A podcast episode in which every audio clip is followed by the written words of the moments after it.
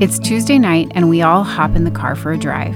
We turn up the music, sing out loud, and drive the town. We decide to take the scenic route to Target. It's a simple pleasure, but it matters. This year, I realize how quick the time is passing. My kids are getting older, and I know that having them here in this way will soon be a thing of the past. So we skip the traditional dinner and talk around the table, and we all crowd into the car, even the dog. No agenda other than picking up our order at Target, listening to music, and twisting and winding our way through the lush, deep green of the metro parks. I needed this time as much as they did.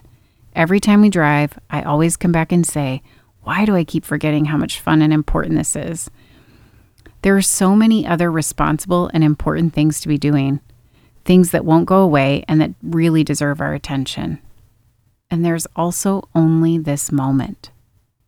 Recently, I mailed a fill in the blank card with my mom that read, One thing I've always wanted to ask you is, and she sent it back to me, filling in the blank with, What brings you happiness? True happiness. I honestly had to think about how I'd respond to that question for a couple of days. What was it? Coffee, my family, pursuing dreams, checking off lists, fighting for justice, making a home a place I love? There were so many things that trigger positive emotions for me.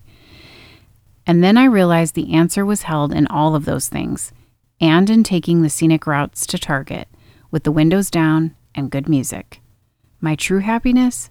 Being present in the here and now when I can be with what is, I find myself able to be more grounded and content, able to deal with my feelings, both positive and negative, and to see the beauty in something. What brings you true happiness? When there are so many things to consider and so many ways to serve, show up, to grow, to do, what brings content to you may feel like it gets lost, or you may even feel that a simple moment like singing in the car with the kids feels like it doesn't really matter in the grand scheme of all that's happening in and around you and in the world. I want you to know it does matter.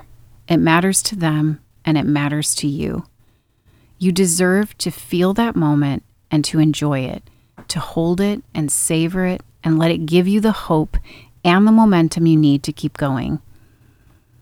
Exploring more around what matters to you right now and what keeps you going and what helps you thrive more consistently is all around building on those strengths. Leading wholeheartedly and living intentionally means you start taking action and testing out your strengths in a fresh, new, and self aware way.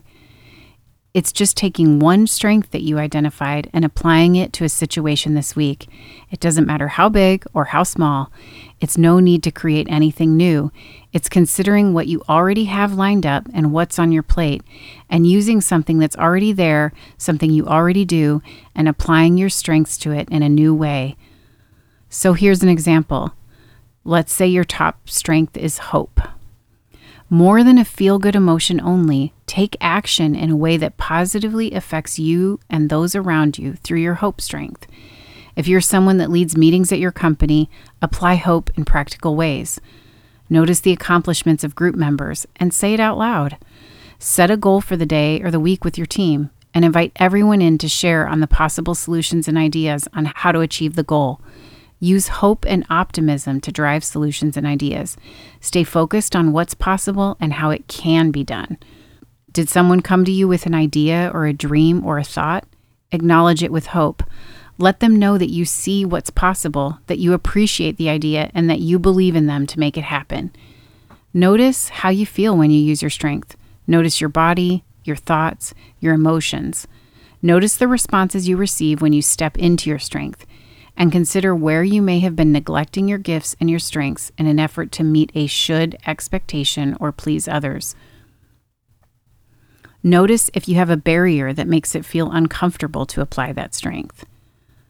This week, it's all about practicing a character strength, even just one. Observe it and how it feels to use it.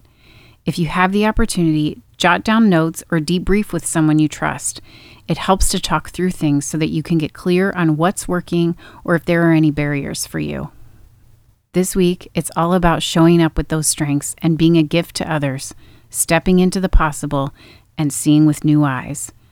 We've been sharing all the ways that you can connect to your own values and strengths so that you can develop a positive, affirming, and clear way to design joyful goals. Thanks for joining in this series.